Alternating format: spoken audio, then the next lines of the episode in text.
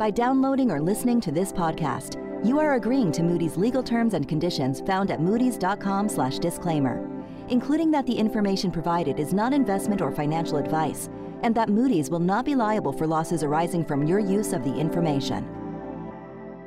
Although most economies around the world are in the recovery phase after the initial outbreak of the COVID 19 pandemic, uncertainty about the path of the recovery and the risk of a renewed downturn are major factors behind Moody's negative outlooks on global banks as well as most global insurance sectors, with a notable exception of P&C insurance. I'm Danielle Reed, and this is Moody's Talks Focus on Finance.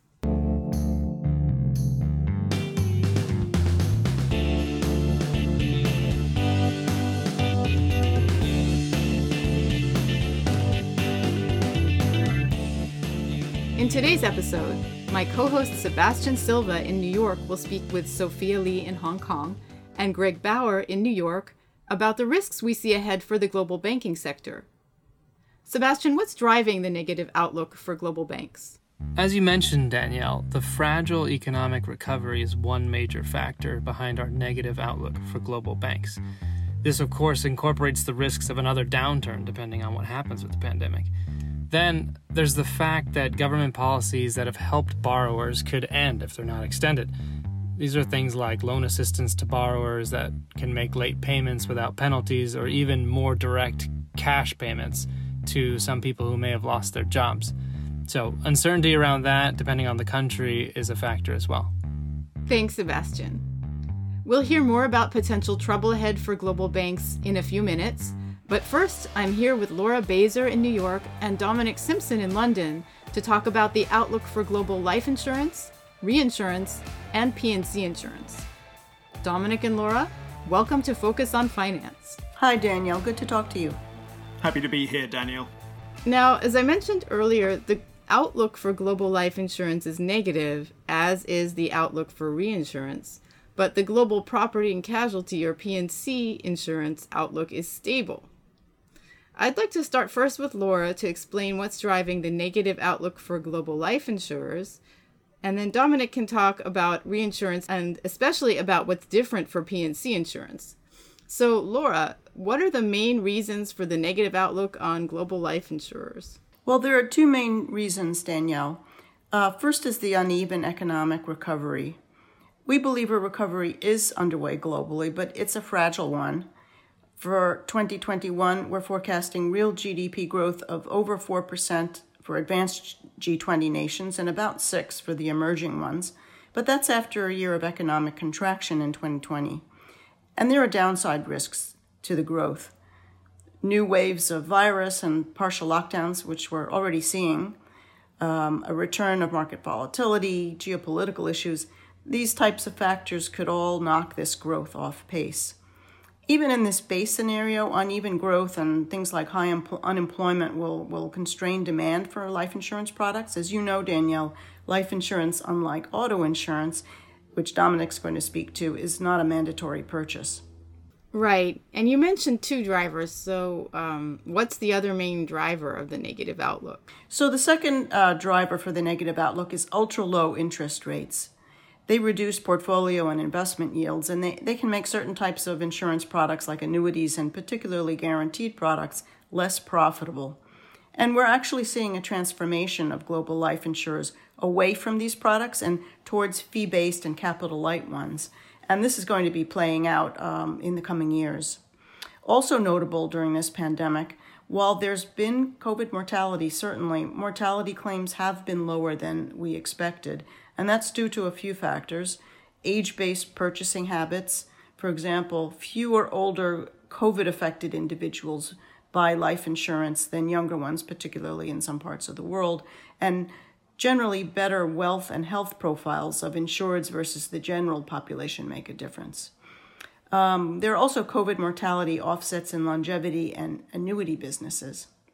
And I should mention that asset impairments and rating downgrades have been lower than we initially expected.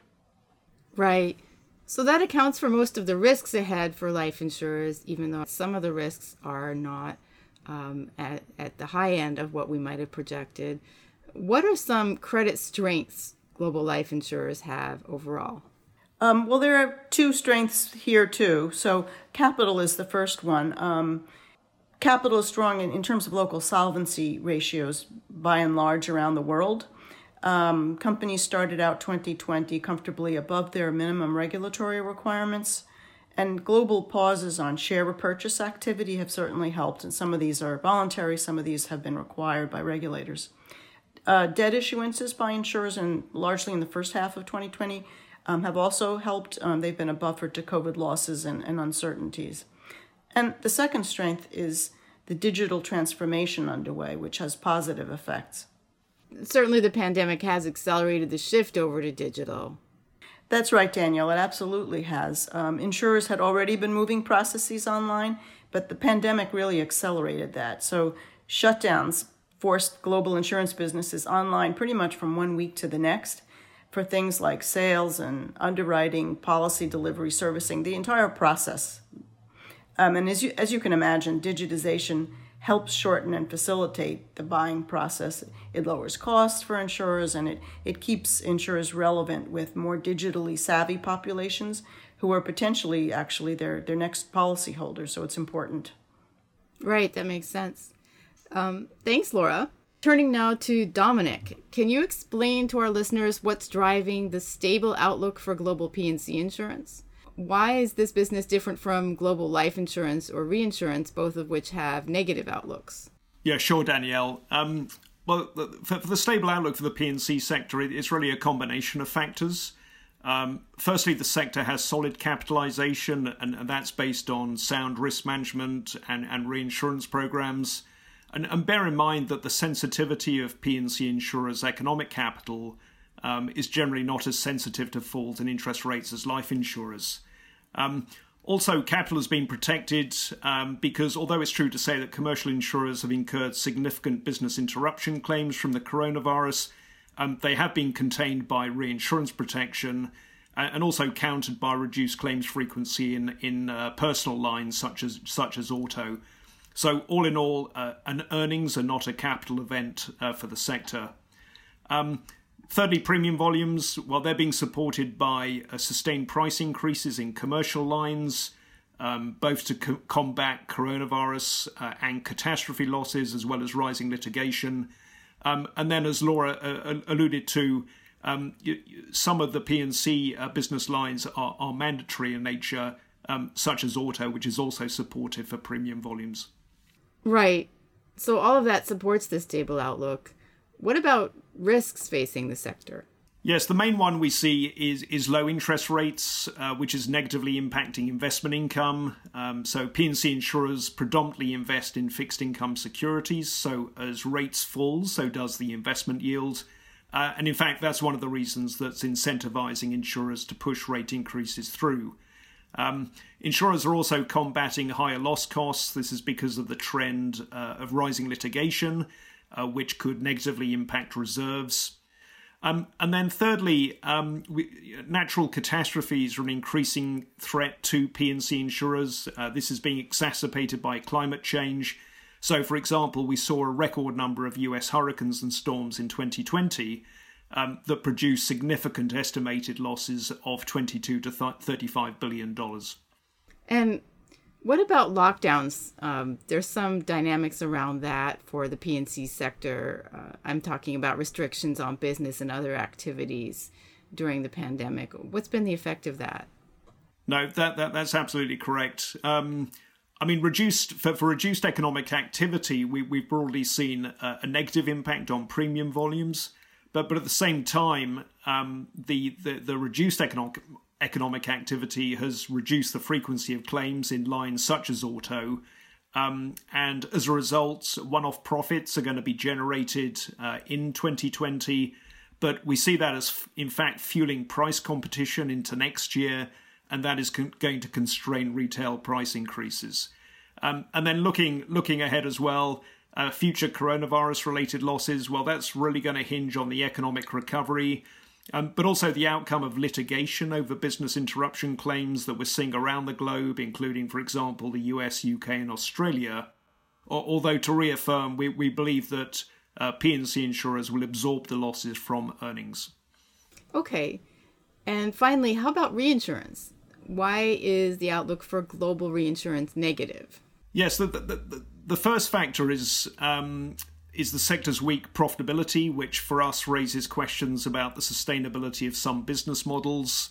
Um, and then, if you think about the plunge in interest rates, uh, social inflation, and also the higher costs for reinsurers of, of reinsuring their own risk, um, that will be a drag on profitability. And it's profitability which has been low and volatile over the last few years. You, You've then got the uncertainty created by uh, the impact of coronavirus related losses, which, which have been significant for reinsurers um, in lines such as business interruption, uh, event cancellation, and, and increased mortality. Um, and the ultimate impact is difficult to estimate uh, because, of course, the event remains ongoing uh, and is widespread. Um, and then, thirdly, I would say that you know even though reinsurers have been putting through price increases, um, for us, pricing is still well below levels needed to adequately compensate reinsurers uh, for the volatility that, that they're assuming. I see. Dominic and Laura, thank you both very much for joining us. Next up, my co host Sebastian Silva is joined by Greg Bauer and Sophia Lee to answer the big questions about the outlook for global banks. Thank you, Danielle. Sophia, Greg, welcome. Thank you. Thanks for having me. We rate thousands of banks and dozens of banking systems around the world. All of these have been affected by COVID. Sophia, what's behind our overall negative outlook for the banks? Out of 70 banking systems that we cover, over three quarters currently have negative outlooks. And to put this into perspective, I can mention that at the end of 2019, only 14% of the banking systems had negative outlook and 45% had positive outlook. And the key reason for the negative outlook, Sebastian, is that we expect global recovery next year to be uneven, and we see pressure on profitability and asset risk, with borrowers seeing rising debt burden this year. When COVID 19 hit, banks were in fact in a very good shape after more than a decade of balance sheet tightening, and banks globally have in fact performed much better than our expectation this year. But there is a significant uncertainty whether that will remain true for next year. Right. So, speaking of uncertainty now, Greg, what's our outlook on the continuing policy response in this health crisis? Should we be concerned about a potential unwind of uh, government support programs that have slowed the rise in loan losses at banks specifically? Could the withdrawal of some of these programs in 2021 result in rising credit costs, for example? Sebastian, uh, first, we probably want to recognize that the worst fears uh, that we had at the outset of this crisis for the banks uh, have not been realized. The reason for that is the incredibly effective uh, and, and, very rapid policy response, both from a fiscal and monetary sense, that uh, uh, were implemented globally. So banks have performed much better than uh, we had imagined they would at this stage. Uh, but now, indeed, there is the risk of, of, policy fatigue setting in place. Part of this will, is the result of a, a false comfort that might be gained in, in terms of the economic performance. Also, there's the issue of the concerns about the de- debt hangover uh, from the crisis. There will not be a resumption in spending and growth until there is wide confidence that the health crisis has passed. And we're a long way from that place. Uh, until then, uh, we're going to need a continuation of both fiscal and monetary support. With that, yes, there is a concern uh, that there could be a deterioration in, in credit quality and bank performance, no doubt. So you mentioned monetary support. That's something that has really stood out to me as you know interest rates have been slashed across the world. What is the effect of interest rates? Well, certainly uh, this interest rate environment is putting pressure on bank profitability. Uh, we now are looking at uh, uh, low rates for a long period. Net interest margins uh, will be under enormous pressure as, as a result, and banks must adjust their business models and their cost structures to adapt to this uh, environment. Banks are in the business of maturity transformation, and that's going to be under enormous stress. There are positives, however, that certainly have to be recognized. One is in the, the bank's own uh, funding costs, both deposit and debt borrowing costs. Uh, and secondly, the low rates prop up creditworthiness uh, of borrowers, and the low rates support uh, loan growth, uh, both good for, for banks. Uh, but no question on balance, this is putting pressure on bank profitability, and it's uh, one that they will have to adjust to because it will persist for an extended period. And with the pressure on profit, then we start to focus on capital, and that becomes a little bit more of a concern. Sophia, what do we expect for bank capital? Well, Sebastian, we will be looking at whether banks are able to return capital to pre pandemic levels over the medium term. But this will really depend on whether the economic shock broadens or lengthens. Actually, we just had this research out on scenario analysis done on the banks that we cover, which point to a bit more pressure on bank capitalization next year. The scenario analysis was done on 967 banks across 87 economies, and we see one in three banks at risk of capital erosion with emerging economies at a much greater risk than the advanced economies. Interesting. So I know at the outset of the crisis, we we hinged some of the strength on capital coming out of the global financial crisis. So all of this is colored by the COVID crisis, which has wreaked havoc on operating environments around the world. Um, with that said, I know it's exposed some opportunities for meaningful changes in the banking world. Perhaps one such opportunity I've seen is in the digital space or digitalization. Greg, this one's for you. Heading into 2021, do you see this as an opportunity for banks, or is it in fact maybe a threat, leading to greater disintermediation, say, or even a further opportunity for non bank competition? Sebastian, on balance, we see it as an opportunity. It's an opportunity that indeed the banks must em- embrace for their survival the, the pace of, of digital transformation has accelerated as a result of the health crisis, uh, and we don't see that reversing at, at, at, all. A distinct advantage that the banks have is is the customer relationships. Uh, the non-bank competitors do not, for the most part, but they need to provide a competitive service offering, uh, both in terms of convenience and efficiency, and, and then as well, and, and with a competitive digital platform to compete effectively. There also is the issue, which is another opportunity for banks, that uh, we're witnessing a, a, change in customer behavior. And that's accelerated as well uh, in this crisis uh, away from the physical delivery model, the traditional branch model for banks. And if banks can adjust quickly to this, they have an enormous cost savings opportunity uh, which will be a big part of their ability to respond to the pressure they're dealing with on the net interest margins. So, uh, on balance, an opportunity. And so, accelerating digital efforts, cost control, a lot of these things affect all banks. So, we've talked in general about global banking and our outlook there. Danielle had a question that was more regional. Yes. Sophia, is there anything specifically in regions or systems around the world that we're watching closely or that stands out? Sure, Danielle. For US banks, we think they will be able to maintain sound capitalization and be able to withstand increased credit losses caused by the pandemic. For European banks, they will face difficult business climate and other issues, including structurally weak profitability, and inefficiencies, and this will be further compounded by low rates and high impairments. For Asia Pacific banks, we expect to see pockets of capital weakness in countries like India and Sri Lanka. And for the rest of the region, while capital may be stable, we expect weaker loan quality and profitability. For GCC and African banks, fiscal burdens and sovereign exposures are one of drivers of their negative outlook.